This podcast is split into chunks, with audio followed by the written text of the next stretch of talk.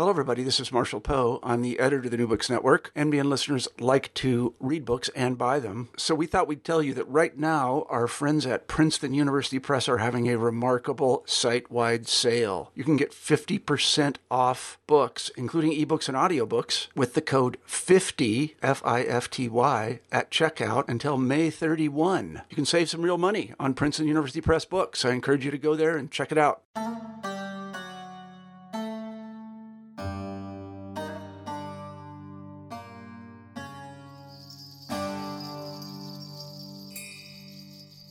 For many people, language is a central characteristic of their social identity. In modern South Asia, the production of Urdu and Hindi as national languages was intricately tied to the hardening of religious identities. South Asian lexicographers, those folks who were most intimately working with language, were at the center of this political realignment. In negotiating languages, Urdu, Hindi, and the definition of modern South Asia, Walter Hakala traces the long history of the construction of Urdu as a language of cultural and national identity. Dictionaries are the key source for understanding the changing social and political landscape of South Asia. Beginning in the 17th century, negotiating languages offers an episodic genealogy of the ideological underpinnings and political consequences of dictionary production. In our conversation, we discuss South Asia's multilingual pre modern literature, linguistic authority, Urdu's oldest dictionary, the influence of colonial knowledge production, the changing social and material challenges in 20th century lexicographical production, British lexicographers and their relationship with local linguists, Islamicized Urdu literary culture, and questions of whether non Muslims could sufficiently produce Urdu dictionaries. I'm one of your co hosts, Kristian Petersen, and thanks again for listening to another episode of New Books in Islamic Studies. Here's my conversation with Walter Hakala about negotiating languages, Urdu, Hindi, and the definition of modern South Asia, published with Columbia University Press. Welcome, Walt. Thanks for joining me. How are you? I'm doing great, Kristian. Thank you. So I'm really excited to talk about this this wonderful book of yours, Negotiating Languages. Um, well deserving of all the accolades it's already received. Congratulations on all of those. Well, congratulations to you as well. You, your book has also come out, and I've been yes. assigning your work since I first met you in 2012. That's very kind of you. That's very kind of you. Uh, before we get into uh, uh, uh, this book of yours, um, we always start with a little bit about our authors. So, um, can you tell us a little bit about what brought you to the study of South uh, Asian societies and languages? Uh, were there mentors or particular moments that uh, have kind of shaped the subjects you look at or the approaches you take? How, how did you end up where you are? Yeah. Um, well, first of all, I just wanted to say thank you, and I'm I'm very very honored to be speaking as part of the New Books Network. Uh, I'm a big fan, and I've spent many a day shoveling snow in Buffalo uh, while listening to uh, new books in Islamic studies, learning a lot from the podcast. So it's just, I'm really, really flattered to be a part of this. Uh, to give the background, I could give a very short version, but I think I'll, I'll, I'll beg your indulgence and, and give a slightly longer version. Um, I am actually a second generation South Asian studies student and maybe scholar. My father uh, was a student at the University of Chicago studying medieval Hindi Sufi romances, uh, actually written in a dialect that's known as Awadhi. And these, uh, he studied one work in particular that's gained quite a bit of notoriety, uh, called the Padmavat, which is um, was written by a Sufi but he, my father was interested in its depiction of yogic techniques. It was the 1970s, and that was a really hot topic.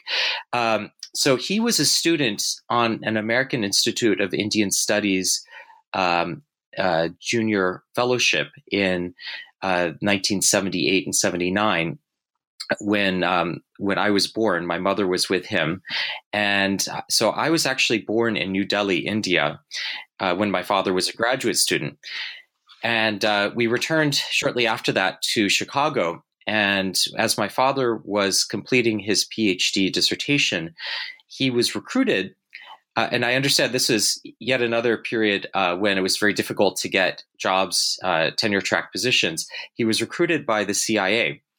And so his first official posting with the US government was in New Delhi, India. So we returned to India in 1983.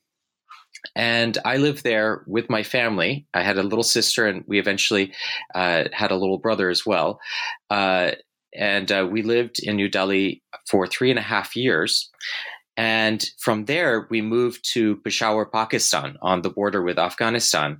And this is in 1986, when um, uh, the United States was very involved with efforts uh, supporting the Mujahideen and other uh, so-called freedom fighters uh, in defeating the Soviet Union, uh, which was engaged in a, in a war. Uh, there's a civil war in Afghanistan during that time, and uh, after that, I spent probably my first real year in the United States as a as a thinking being. But um, we we then moved to Rabat, Morocco, and I spent a year and a half there before we were evacuated during the the uh, Iran, uh, the Iraq um, Kuwait war, and uh, then I spent the rest of my childhood outside of Washington D.C. So um, I had this, you know, childhood interest in uh, Islam in in uh, South Asia. Uh, but I also started to have more and more disagreements with my father. Um, he left the CIA and eventually uh, took a political position uh, in in the House of Representatives uh, as uh, the head Republican staff member of the House Committee on Intelligence, the one that's been in the news a lot recently. He and I started to disagree a lot, and I vowed I'd do nothing like my father. so I uh, I decided I'd, I'd try to become an astronomer, and I did some really fun work as a high school student. I went to a really great high school, but uh, when I got to college at the University of Virginia, I was so enthusiastic about continuing the research that I'd started as a high school student. I went to the director of undergraduate studies in the astronomy department, and I said, I, I want to get involved with some kind of research project. And uh, he told me to come back when I was a, a, fourth year, a senior. And I said, No, no, I think I think maybe you you misunderstand me. I I have already been doing research. I've worked at this and that place. Uh, and he said, "Sorry, we don't we don't deal with underclassmen." And so at the same time, I was taking for fun a class in Hindi with this, I mean, this brilliant, uh, uh, brilliant scholar, uh, Griffith Chaussee, who still teaches at the University of Virginia. And I was also taking a class on the Mughal Empire with Richard Barnett, uh, who's also a marvelous, marvelous teacher. And um, I won a small prize in Richard Barnett's class on, on Mughal history and uh, I was just absolutely enthralled by the Hindi class that I was taking. And so I remember after that meeting with the director of undergraduate studies, I went and I changed my major to Asian studies. And um, because I'd taken so many science classes, I was able to throw myself into as many South Asia courses as I could possibly take at the University of Virginia. So I had the chance to uh, begin studying Urdu and, and Farsi and uh, take classes, classes on art history, as many history courses and literature courses as I possibly could. So, um, in many ways, I, I, sort of, yeah, I, I just uh, was was so fortunate to take advantage and to know at the age of 18 that this is something that I really wanted to do. And I had this very formative experience as a study abroad student in 1999, studying on the UVA Emory program in Jodhpur, Rajasthan, where um, I, I, got to meet a lot of uh, different families, in particular, a number of different uh, Muslim families. And they were uh, very different than I expected. One of the ways was that um, many of these people, they many of these friends, including this one family, the Khan family, they told me that uh, they never went to the mosque. Instead, they would go to dargahs or Sufi shrines. And another thing that was surprising to me was uh, that I couldn't find anyone in North India who spoke the Hindi that I'd studied in college as their first language. They spoke different what what we would call dialects, but I mean really just grammatically very different languages. And it was a bit of a shock to me to realize that there are actually not that many people who speak Hindi as their mother tongue. and uh, it got me thinking about the history of these languages uh, in a way that I that that wasn't clear to me as a student in the United States. Um, so after I graduated from college, I moved to India. My mother was working for the State Department, and I had a chance to uh, follow her to India. And I did my master's degree at a university in New Delhi called Jawaharlal Nehru University, studying Urdu.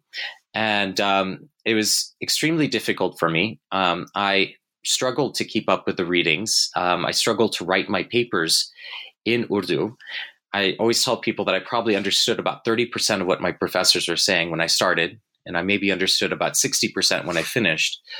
But um, it was very uh, enlightening, not necessarily because of what they taught me in the classroom, but what I could see was the, the more general perspective of the status of Urdu as a subject of scholarly inquiry in that country because um, it was it was taught much more broadly than it than it could have been done in the United States. And so when I came back to the U.S. as a um, as a PhD student, where I started at the University of Pennsylvania, I think I had a, a broader perspective of Urdu than I might have had if I had only done my education in the United States. So um, I, I, I could talk a little bit more about how I came to become interested in dictionaries. I I remember as a child I didn't know any English curse words uh, because I was I was raised you know in a very protected s- setting, and I remember as a kid going through my parents' Webster's Collegiate Dictionary and trying to look up bad words because I just didn't have access to any, and, and it was, as you might imagine, kind of frustrating because there aren't that many bad words in in older dictionaries, and uh, and uh, as a as a student of language, I'm sure many people have shared this experience. I you know would be assigned literature to read, and um, I remember just again thinking, how much easier would this be if authors would use all the difficult words in some kind of alphabetical order. Um, that way, I wouldn't have to flip back and forth through the dictionary to find them. And one thing that I thought was, I, I think I was onto something when I when I read uh, as a as a PhD student about how one of the most famous Urdu poets, when he was living in exile away from Delhi, he wanted his son to learn Persian, which at that time in the 18th century was the language that elites spoke in their homes, and, and it was really necessary to pursue careers, uh, professional careers in the government. And so he decided to write some amusing anecdotes about various figures, and then he also wrote an autobiography. But uh, one of the translators of this work discovered that almost all, like many of the difficult words that appear in that book, appear in the same order as they do in a Persian dictionary that the author, um, Mir's uncle, the, uh, the, the great scholar um, Sirajuddin Ali Khan Arzu, uh, he wrote a dictionary, and the the the words uh, it's a dictionary of different proverbs and different difficult words. This uh, Urdu poet, in writing a Persian autobiography, uses those words often in the same order that they appear in the dictionary. And for me, it's like those moments where archaeologists describe seeing thumbprints in in in clay pots and, and realizing that there's another human being that made this thing. Um, seeing that other people have struggled with language the same way that I have, I think really made it seem like a um, like a vital topic for me. And uh, and so uh, I, I thought that maybe instead of spending so much time trying to make sense of literature by reading dictionaries, why not just skip the last part and focus on the dictionaries themselves? And uh, and so you know I I could I could get more into this later, but um, it, I, I think everybody has had to use dictionaries at some point to make sense of languages with which they're not familiar. And uh, for me, that includes the English language because even though I spoke it as a child, I wasn't exposed to all the, the, the entire range of the English language, obviously, as someone raised overseas. Yeah, this is uh, this is fascinating, Walt. It's it's always interesting to kind of hear these uh, these kind of personal genealogies uh, that bring us to our scholarship. Um, so uh, for, for many people, right, even though you've kind of already started to hint at this a little bit, um, for your book, you use dictionaries as a source for understanding the changing uh, social and political landscape of South Asia. Um, you talk about them uh, communicating uh, what I believe you call dominant cosmographies. Um, and, uh, but these lexicographical works uh, look different over time. Um, they're certainly not like uh, the Webster's Dictionary that we're thinking of, uh, perhaps uh, some listeners.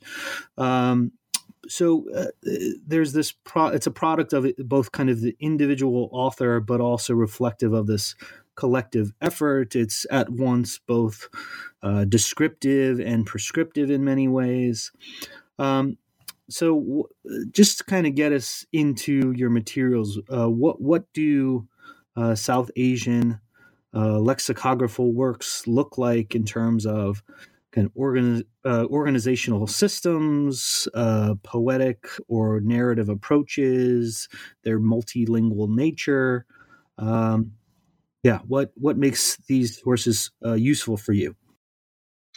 Okay, so um, at, at some point I'll get into a bit of the the differences or the way that the, the linguistic landscape of South Asia, but maybe right now the best way to address this is to talk about different genres of um, works that we could say are primarily devoted to writing and explaining different words.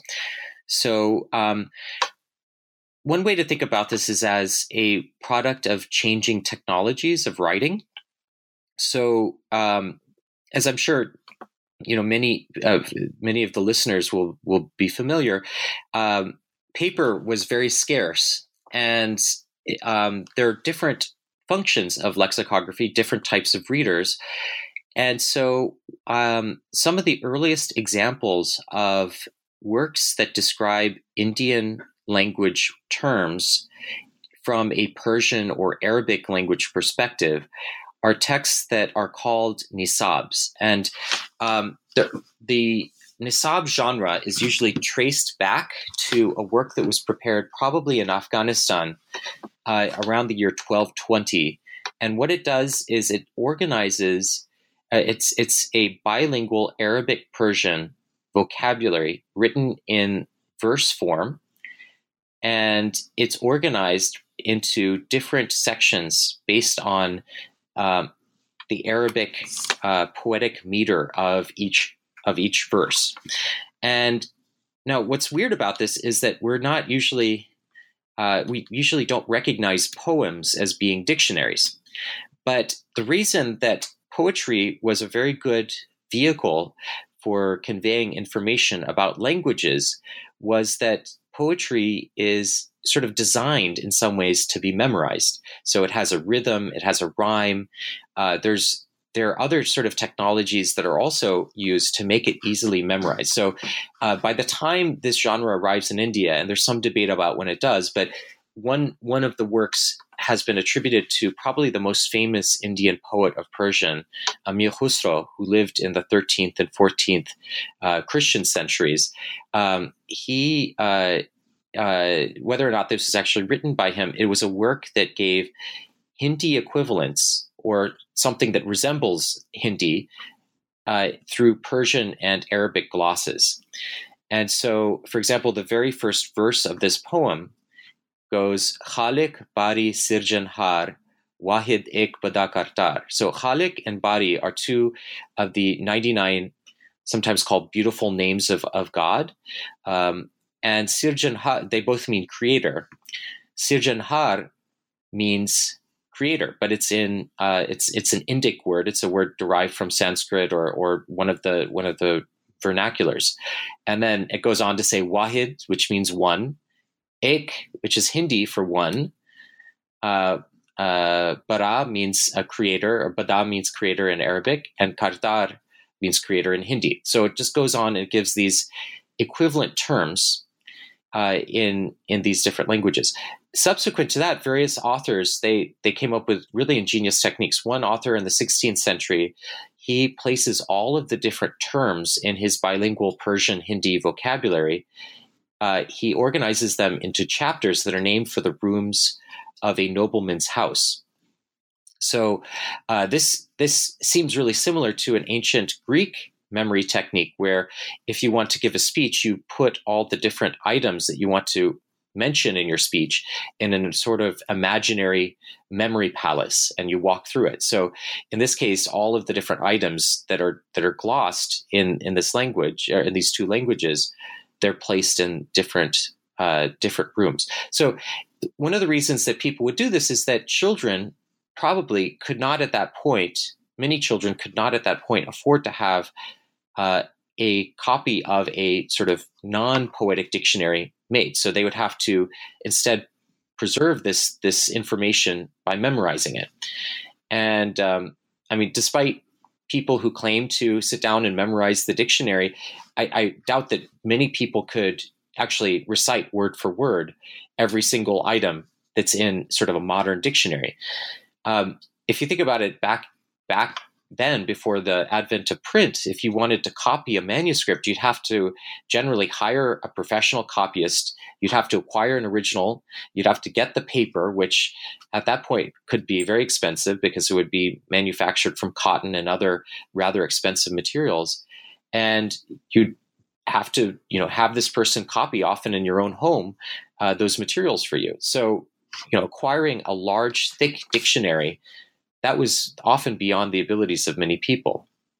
So, um, other types of works that are not, you know, exactly like Webster's dictionary include the glossary. So, sometimes if you're reading a, a novel in translation or or, or uh, some sort of other uh, literary work, you'll find at the end of it a glossary that explains all the difficult or potentially unfamiliar words to the reader. And so glossaries often are are prepared for major works or assigned educational works uh, that explain the terms that are within a particular text. So, some of the most famous Persian works uh, that were read by students in India include, for example, the the Gulistan by Sadi, which is a a, a very famous, uh, very famous medieval Persian work. There are dozens of glossaries prepared by by Indians and, and the British because it was also part of their curriculum um, that that would uh, provide uh, Indian equivalents or, or, English equivalents for the Persian difficult Persian words that appeared in that text. And then there's also a long tradition of uh, monolingual and and often uh, and also bilingual works uh, that give definitions or give lists of synonyms uh, in a way that's not meant to be memorized, but meant to be consulted in some kind of alphabetical order. But what's fascinating about many of the examples from the Arabic and Persian tradition is that these are often arranged not by the first letter in in the word, but by the last letter, or I mean, there's some other other uh, types of alphabetical order that um, that actually require quite a bit of training to use. But the ones that are organized by last letter, um, these have sometimes been speculated to be intended for poets who would write uh, a type of poetry that's known as the qasida, and the qasida is um, is is uh, it, it's originally an Arabic literary form, but it's spread um, really throughout Asia and and Africa. Uh, it uh, its its um, most recognizable generic um, format is that it uses one rhyme uh, in every verse, and if you imagine a poet who has to write a poem really rapidly, um, organizing words by their last letter is a very quick way of finding rhymes.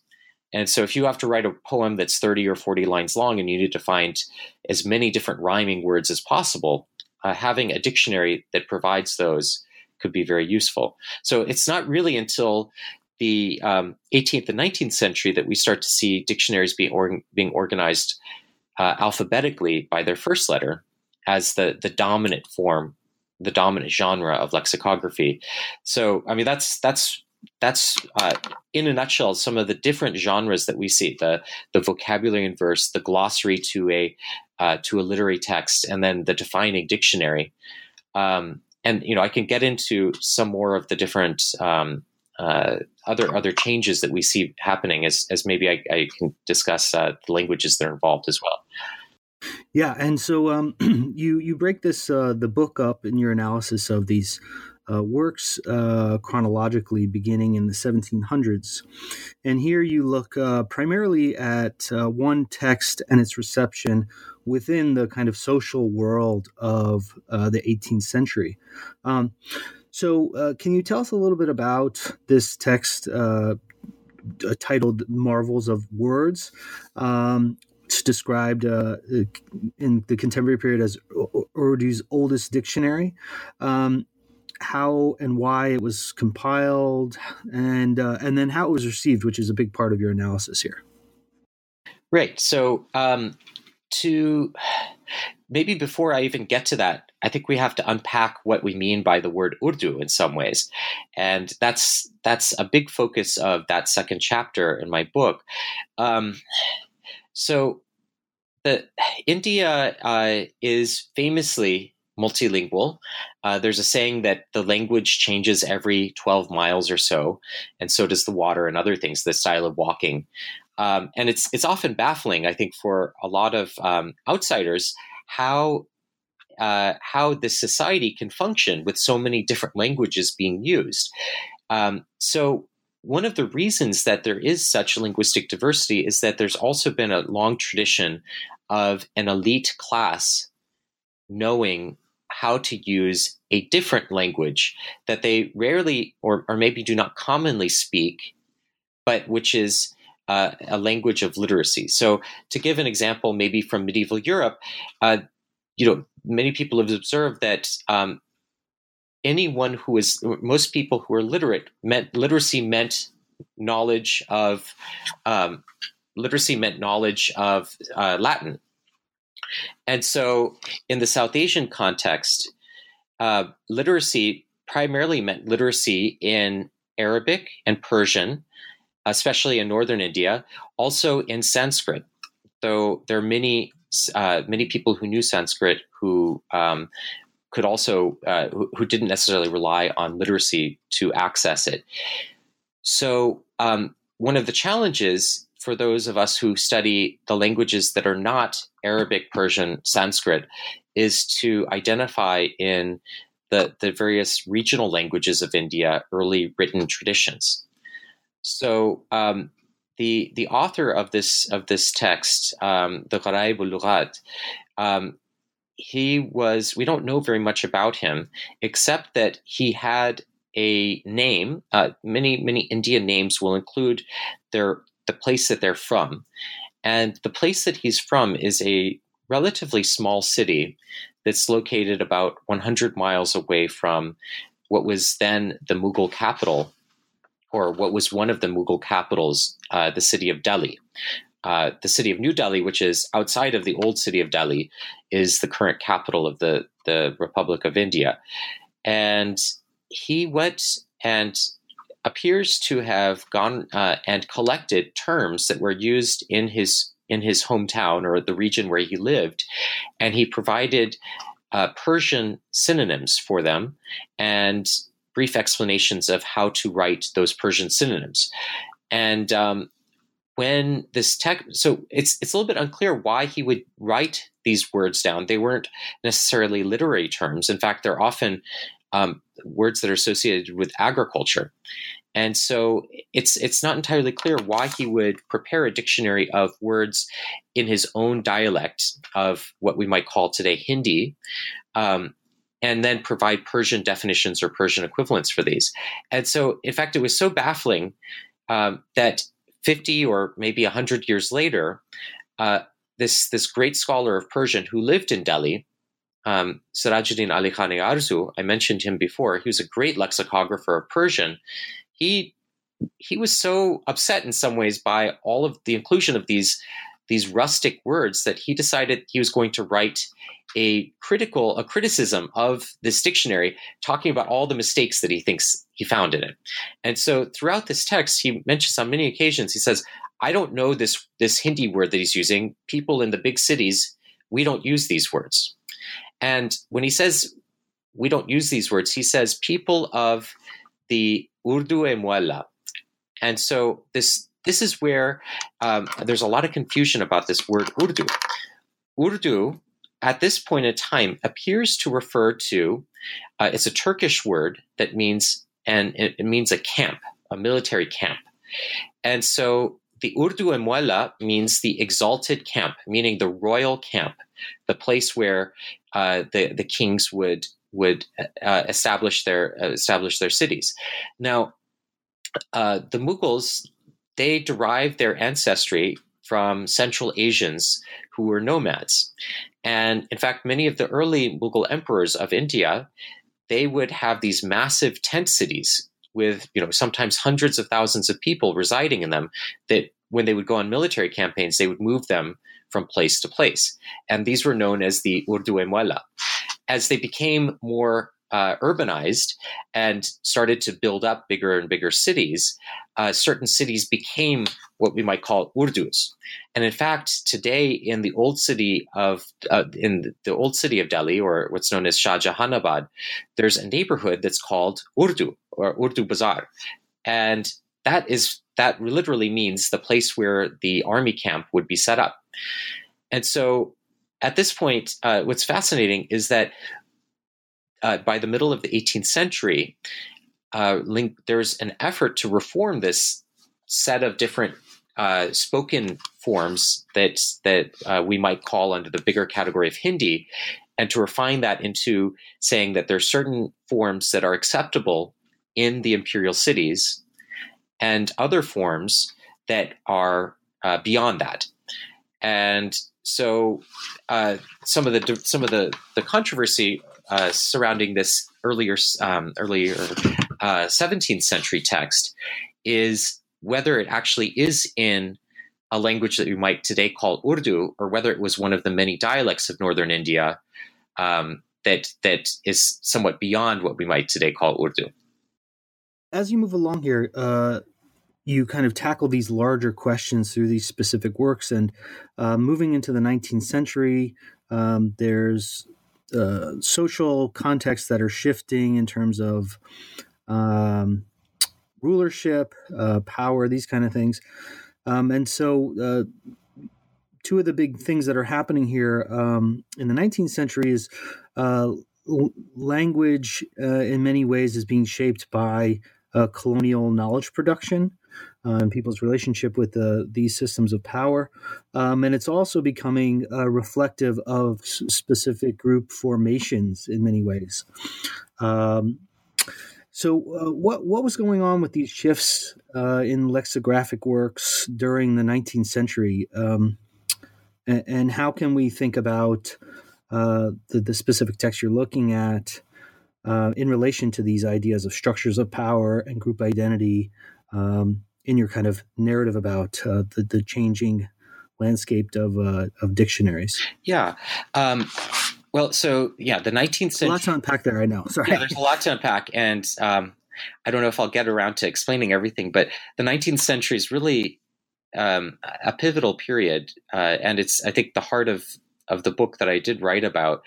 Um, so to to back up a little bit and just explain the ecology of languages in South Asia. Um, when the British arrived in India, they found that the language that was um, used for official purposes by the Mughal Empire, which was the dominant political entity uh, in South Asia, really from the 16th century onward, was Persian.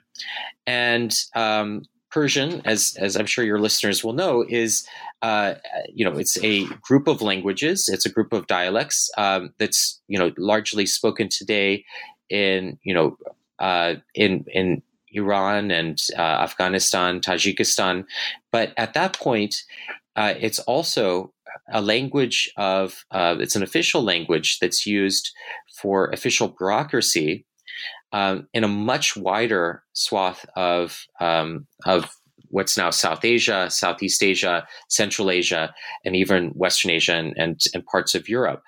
And um, and so it it was a very effective way of communicating. However, it was not by and large a spoken language, at least not of the general South Asian population. And so the British were aware that there was there was this one language, Persian, which was very effective for written communication and for communicating with official pop, uh, with officials uh, in the various uh, local governments with which they were interacting. But they also were concerned because they found that it was not very effective for communicating with the populations that they, as they started to become a, a, a greater political force themselves in South Asia, the populations that they were governing. So um, they were interested in identifying a spoken language that they could then turn or that they could uh, you know repurpose in some ways as a written language for political purposes. And so what they discovered was that because of the um, the great uh, cachet of the Mughal Empire and various other um, Muslim ruled states in South Asia, one spoken language, which was at that time starting to be called Urdu, which was the urban style of uh, the of, of Hindi that was used in the Delhi area, it was uh, in use by a certain segment of the urban populations across much of North India and in several uh, major South Southern Indian cities as well, uh, especially by Muslim populations, but also the various Hindu and, and non Muslim populations that interacted with the Mughal Empire in some ways. So um, they started to promote, especially with the advent of the uh, college at Fort William, which was a uh, institution established um, at, in the very first years of the 19th century to train British boys who were sent to India to serve in the East India Company to train them in Indian languages and also to, to teach them about various other topics because they're very young. Um, and and so the British uh, found that that uh, what a language they called Urdu or sometimes Hindustani was a very effective way of communicating with a broad section of the population, and started promoting it as uh, an alternative to Persian as an official language. One of the problems with that, however, was that it was not spoken by all segments of society and wasn't spe- spoken um, universally across the entire uh, and across the entire uh, subcontinent. And so, um, and so uh, they they promoted Urdu uh, increasingly at uh, in place of, of Persian, but it never really fully replaced it. For for the Indian um, uh, Persian speaking or Persian uh, reading elite, um, they found that they could uh, that that they could in some ways turn their knowledge of Persian into a, a very useful. Um, uh, it, it, it, turned very. It, they, they were able to um, translate many of their works into Urdu at this time, and they found that the British were willing to patronize those sorts of things. So, um, the first Urdu dictionaries including the one that I mentioned earlier, this from the 17th century, they gave Persian definitions of Indian terms. And uh, it wasn't until the middle of the 19th century that Urdu sort of becomes um, independent enough from, from its Persian legacy to become itself a defining language. So you start to see around 1849 or so the first monolingual, meaning uh, monolingual dictionaries, meaning dictionaries that will give a definition in Urdu for Urdu terms. And um, and uh, increasingly, as I as I sort of point out through the 19th century, we start to see different organizations appear that promote uh, the translation of materials into Urdu. So there's uh, the Vernacular Translation Society and other groups, and it starts to replace uh, Persian as as a language of administration to the point where by 1837 uh, Urdu becomes, uh, for all uh, for all intents and purposes, the uh, the official language throughout the most populous states in northern India. Um, one of the issues with that, however, is as I was saying, uh, it though it was spoken by large populations. Um, the literacy was still very, very limited. And um, as as any student of language will know, uh, language is not just its script. Um, so there are various scripts in which the spoken languages of northern India were written. Most prominently uh, was the Arabic or the modified Arabic script, the Persian script that was used. Um, but also there were uh, different forms of uh, Indic scripts. So one of them is known as Devanagari, which, unlike the Arabic script, is written from left to right. And um, certain nationalists start to say that we should not be forced to read and write in what they were calling a foreign script, the Arabic script. We should have our own script. And not only that, we should not be forced to use uh, vocabulary that's brought in from outside of this country, from places like Af- from from from Persian and from Arabic. We should find uh, equivalents in from our own literary traditions, namely from Sanskrit, to replace these Arabic and Persian terms. So. Um, this is where we start to see the division between Hindi as a language of a Hindu population and Urdu increasingly becoming associated with the Muslim populations of South Asia. Um, it's it's it's rather complicated, but it's it's also a strange situation because grammatically these two languages are more or less identical. So um, in ordinary conversation, it is difficult to say whether one is speaking Hindi or whether one is speaking Urdu. But as Urdu started to become associated with uh, the Arabic script and with Muslim identities. And Hindi advocates started to say that this is that Hindi is a language that's written in the Devanagari script and somehow represents the uh, the, the majority Hindu population. Um, those those popula- the, the different advocates for these these two different languages, they start to have to use the same rhetoric that's employed by the British to enumerate how many speakers and readers and writers of their languages they have.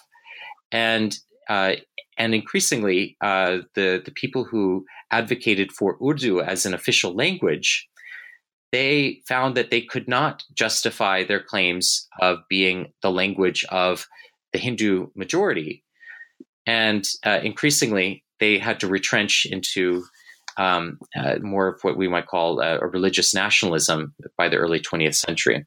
So uh, I, I, realize I need to say like how, how does this connect with with dictionaries?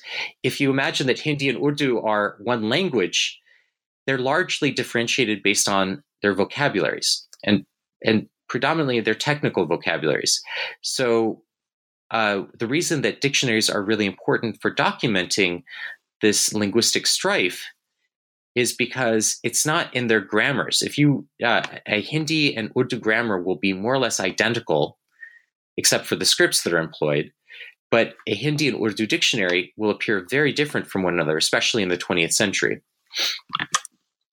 And so, uh, one of the, the different figures that I that I discuss in the second half of my book, uh, they are more or less involved with British lexicographic efforts so the first figure, um, the first uh, figure, his name is Mirza Jan Tapish.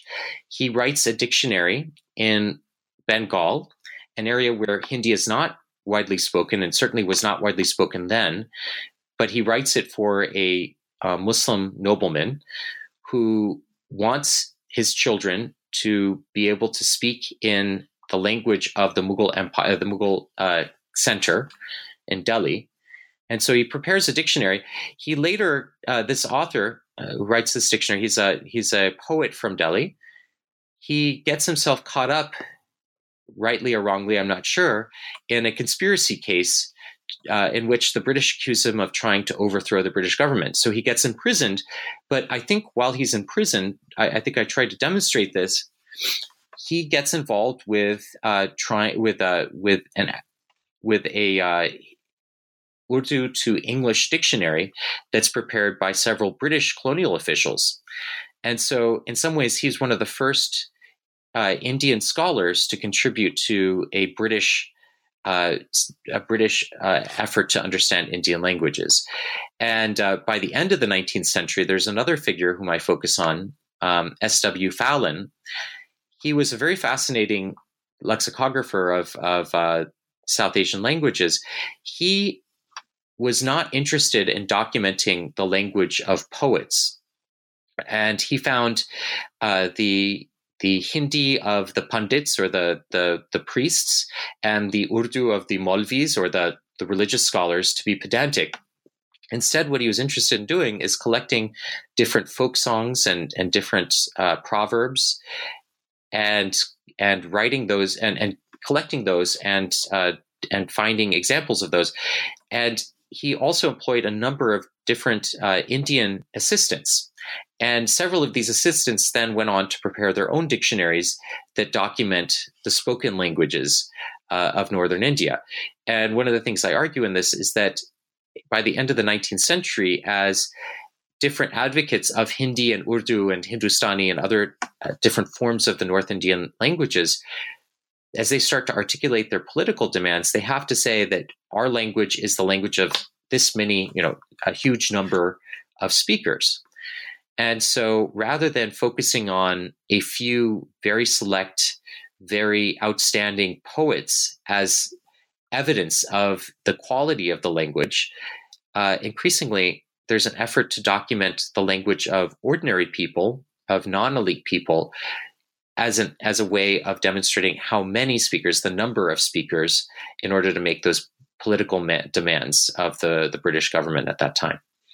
Now, as we move into the the 20th century here, um, there's kind of uh, many breaks uh, in history here in terms of uh, some of the religious and political uh, features you've already outlined, um, but also uh, in kind of uh, technological production, I guess we could say, um, that are shaping uh, kind of these d- dictionary productions.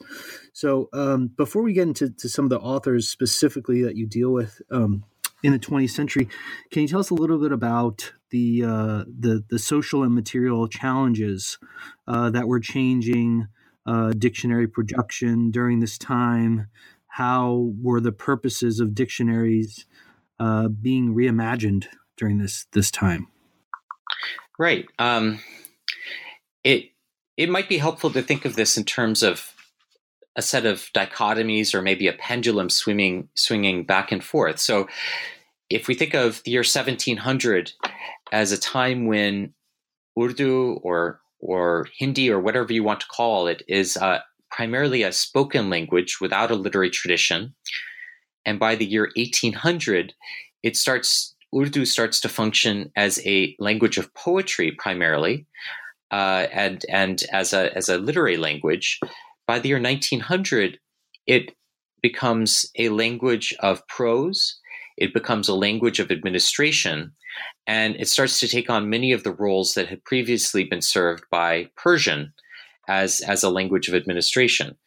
And so, the types of materials that lexicographers would cover changes. So from the early periods where it seems to describe primarily a spoken language to the year 1800 where it documents primarily a poetic language to this weird situation in the at the turn of the 20th century where dictionaries have to serve both as documents of this long by this point 200 year 300 year uh, literary tradition but also as a way of demonstrating the capaciousness of this language. So um, I, I, give the example that dictionaries are, you might think of them as being analogous to how each nation needs to have a flag, or, you know, these days, uh, countries like to field teams in the Olympics, perhaps.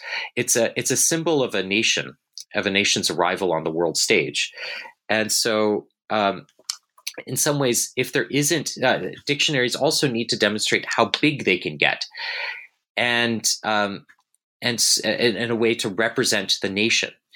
And what happens is really large dictionaries become impossible for a single inter, for a single individual to complete by by her his self. And so we start to see these um, these uh, groups of people coming together, often under some sort of official state patronage, to prepare really monumental, massive, multi volume dictionaries. And so, um, uh, to, to, uh, to finance that sort of thing, there, there are various different ways to do so. So, um, when the when the British rule India, they often rule India through indirect means. So, um, the most the wealthiest and the largest princely state in colonial India was uh, was that ruled by the Nizam of Hyderabad, who was a Muslim uh, Muslim leader who provided a great deal of patronage to many different uh, many different Urdu scholars uh, in the 19th and 20th centuries. But also, uh, there there was rising at the same time a very vibrant South Asian culture of uh, of vernacular press, and so many other uh, scholars they were able to sustain themselves largely based on the revenues they generated from selling many copies of printed works. Um, this was enabled partly by the expansion of literacy uh, in in South Asia in the 19th century, uh, but also there are certain technological changes as well. So uh, there's uh, the advent of cheap paper made possible through sulfite printing. There's the advent of lithography, which is a type of printing that requires um, that that rather than using movable block prints, it requires etching onto a stone, uh, a sort of oily substance, and then and then printing it, uh, uh, pressing that. So it, it, it resembles handwriting more closely than printing does, and it became a very uh, effective way and and a preferred way for representing the Arabic script in South Asia. Um, and uh, and then uh, also just just uh, the the rise of various corporations and various voluntary organizations that could uh, raise through subscription money to finance large projects. So the culmination of this is uh, a work that was finally finished in the year 2010. It's modeled. It's um, it's a historical dictionary of Urdu in tw- I think it's 22 volumes it's modeled on the Oxford English Dictionary, and it took over 50 years to be prepared. So it, it took it it it, um, it required more than a single lifetime.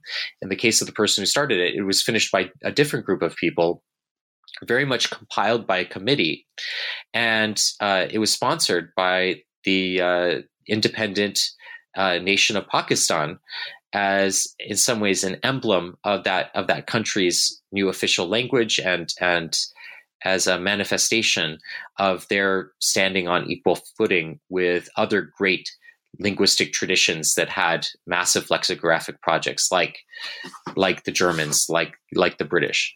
Now, um, you look at um, several specific texts during the uh, the 20th century here, or right around the turn turn of the century. Um, some of them are uh, by very well known or well respected um, lexicographers, uh, both South Asian and British. Um, and then others seem to have almost their work uh, been left behind or uh, fade away in some ways. Um, I, don't, I don't know the best way to pose a question here, but per- perhaps you could talk about uh, the kind of uh, works that's happening at this time, these these relationships between uh, South Asian uh, lexicographers and their uh, British counterparts, um, and then why some would be uh, seen as more authentic or authoritative than others. I think this is probably uh, key in, in these this chapter here or these chapters.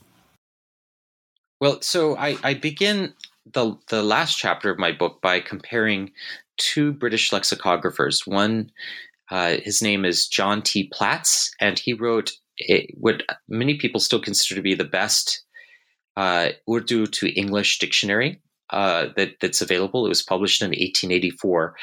But he wrote his dictionary uh, from his home and from the libraries in Oxford uh, in the United Kingdom. So he collected various written materials and he extracted words that he thought uh, needed to be defined and and collected as many different dictionaries as he could. It's what I call a library dictionary.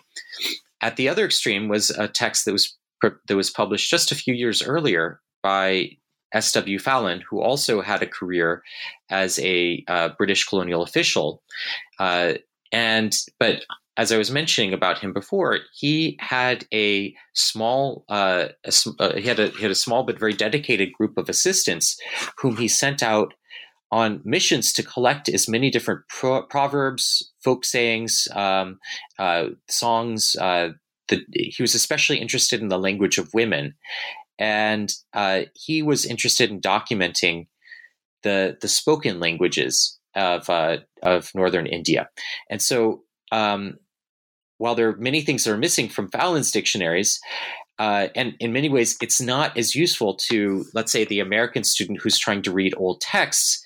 It is, uh, in some ways, much more useful for actually communicating with. It might be more might be more useful, for example, to an anthropologist who would be doing field work today. Of course, these are 120, 130 year old uh, dictionaries, so the language itself is quite dated at this point. But what's what's fascinating to me is that uh, Platts was able to, as far as we know, prepare his dictionary more or less by himself. Um, Fallon, on the other hand, relied on assistants. And as I mentioned earlier, these assistants went on to have very, uh, very successful careers, I think, as uh, as scholars and as lexicographers in their own right. The two whom I I place the most focus are uh, on whom I place the most focus are um, one is a, a, Muslim scholar named Syed Ahmad of Delhi, and the other his name is Chiranji Lal, who is a who is a Hindu, and um, Syed Ahmad wrote what became a four volume dictionary.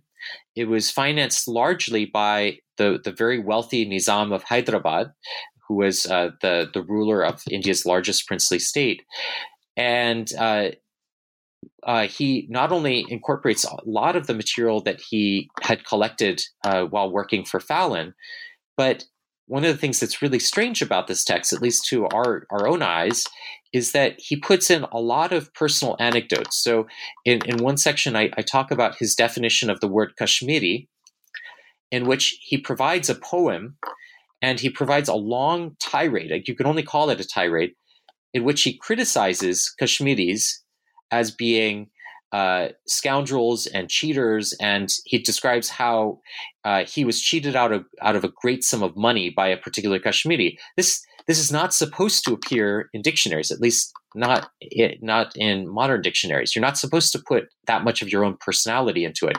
Um, in his definition for the word that's associated with syphilis, he gives many different theories in a long footnote about how syphilis is transmitted. All of them are wrong, by the way, but it's it's fascinating because it takes up about half a page, and it's based on his own personal experiences and his own what he witnessed himself as what he what he witnessed. Um, and so uh, that's that's it's very interesting that he does that, and I argue he's he does this he puts his own poetry, he puts his own experiences into his definitions, partly because he was um, he was writing at a time when the models for authority, for linguistic authority, were changing. So, as I mentioned, uh, around the year 1800, if you wanted to be a respected lexicographer in, in Indian language, you also had to be, you first had to establish yourself, establish yourself as a as a poet. But by the end of the 19th century, uh, increasingly poets or increasingly lexicographers demonstrate their authority by their um, by their credentials. So just as I did at the beginning of our interview, where I talked about my education, you see people appending letters to their names. So you'll see Syed Ahmad Dehlavi, and then you'll see the various degrees that he received after his name in what's sort of like um, a, a, a uh, an effort to establish his credentials um, through through various forms of institutional uh, accreditation.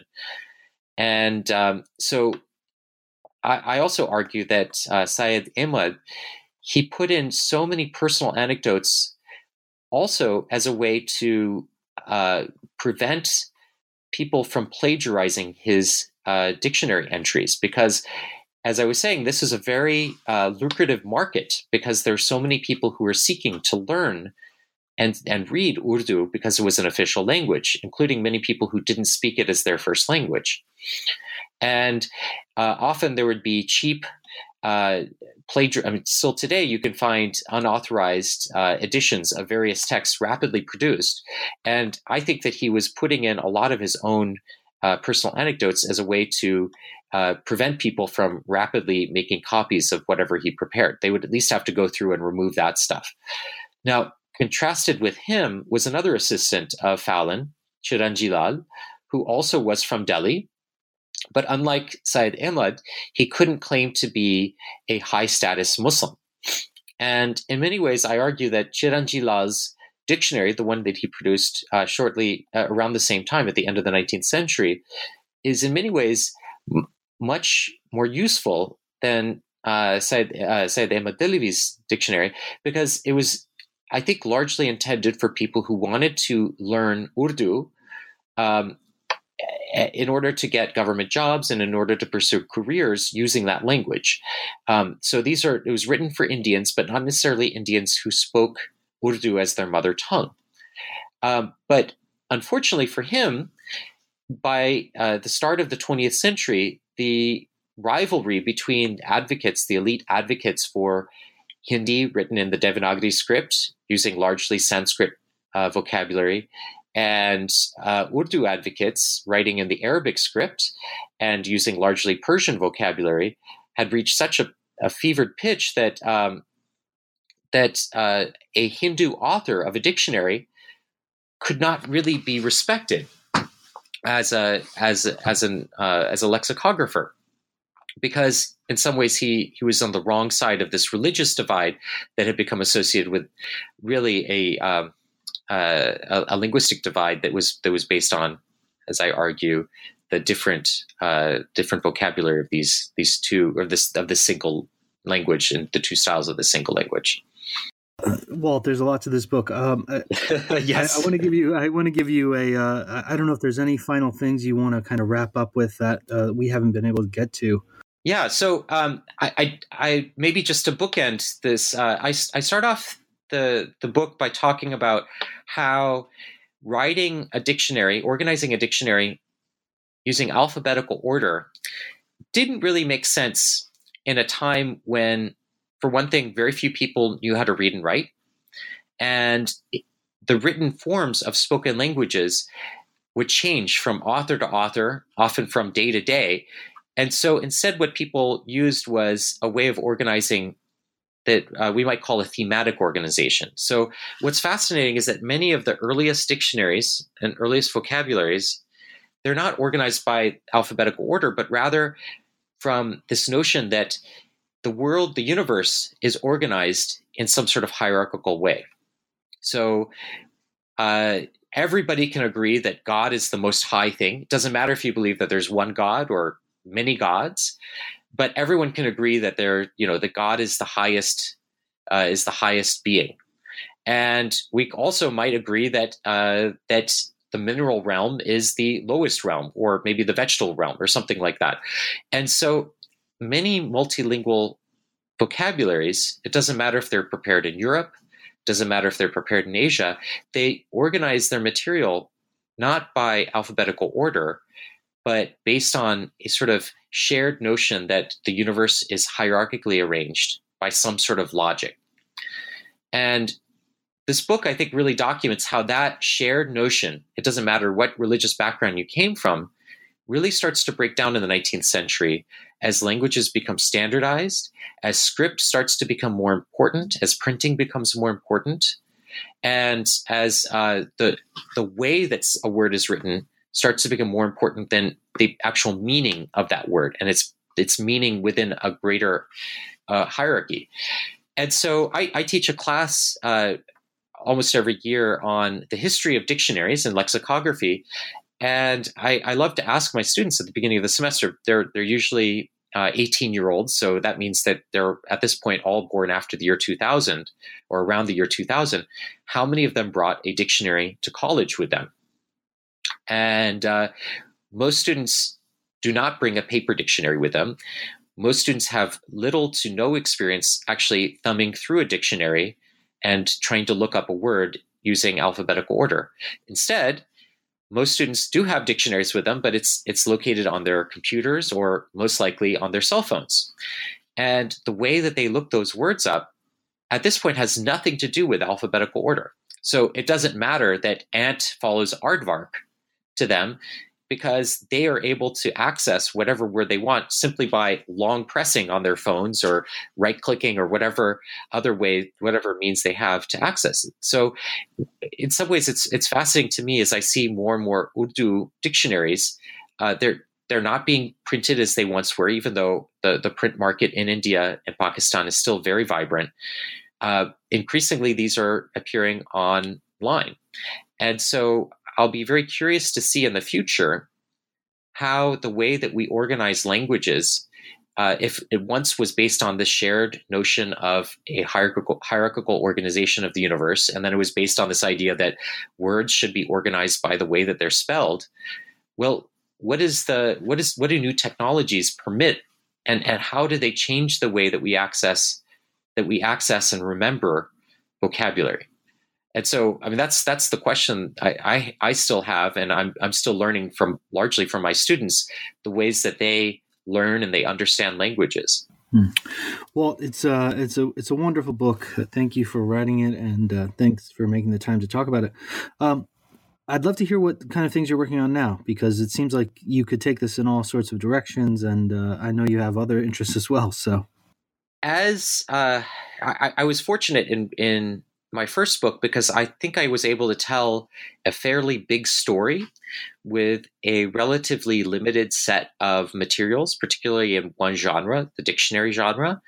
Um, but I remain fascinated by how spoken languages first come to be written down.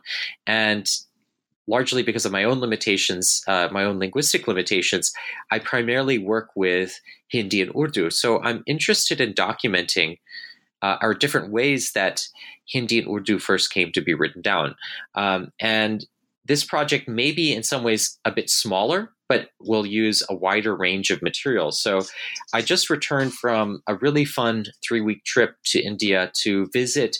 Uh, various sites of early inscriptions, meaning writing on stone or writing in stucco in public spaces, in which uh, vernacular languages or the the generally the the non um, the the the non-official languages of India, the spoken languages of India, uh, were written down. So I had a chance to tour a number of different sites and to work at the Archaeological Survey of India's Arabic and Persian epigraphy bench to look at some of the earliest examples of Urdu and Hindi being written in public spaces. Um, I'm also very interested in following up and doing more work on that really fascinating genre of uh, vocabularies written in verse, multilingual vocabularies in verse. And I'm also uh, interested in some of the earliest forms of literature that are written in these languages, and particularly what happens when a language that is spoken what what happens when an author starts to see and imagine the ways that that language can be played with when it takes a written form and so you know one of the most obvious examples of this is that um, is is punning is uh, takes on new valences when uh, spoken language becomes written. And so there are a number of really fascinating works from the 17th and 18th centuries that take advantage of the the ways in which Urdu, as it becomes a written language, um, it creates opportunities for homonyms and homographs and uh, and other sorts of verbal, verbal play. So I'd like to combine my interest in, in these different types of writing and try to really understand what literacy like how how literacy changes in south asia especially literacy in the arabic script and the different forms and functions that writing takes, especially as it interacts with different spoken languages. But um, you know, more than that, I just I'm excited to meet and to work with scholars who work in other linguistic traditions and and learn from them about uh, how they may see related or, or very different phenomena occurring in their own literature. So um, that's that's what's exciting about this particular stage in my career is that I I feel like I'm just vacuuming up as much information as I can from scholars who are working on, say, Korea or or Arabic languages or, or Turkish and other different uh, literary traditions, um, as as an effort to try to understand this as a as a broader global phenomenon. Mm. Yeah, yeah, it sounds fascinating, and uh, certainly uh, your your first book here, "Negotiating Languages," I think does open up a lot of uh, new ways of thinking about the relationship between language and culture and history uh, for for people beyond uh, the South Asian context that you look at. So I hope listeners will will pick up the book. And uh, thanks again for for talking to me about it. It was a pleasure. Well, thank you so much, Kristian. It was a real pleasure. That was my conversation with Walter Hakala about negotiating languages, Urdu, Hindi, and the definition of modern South Asia, published with Columbia University Press in 2016. Thanks again for listening to New Books in Islamic Studies.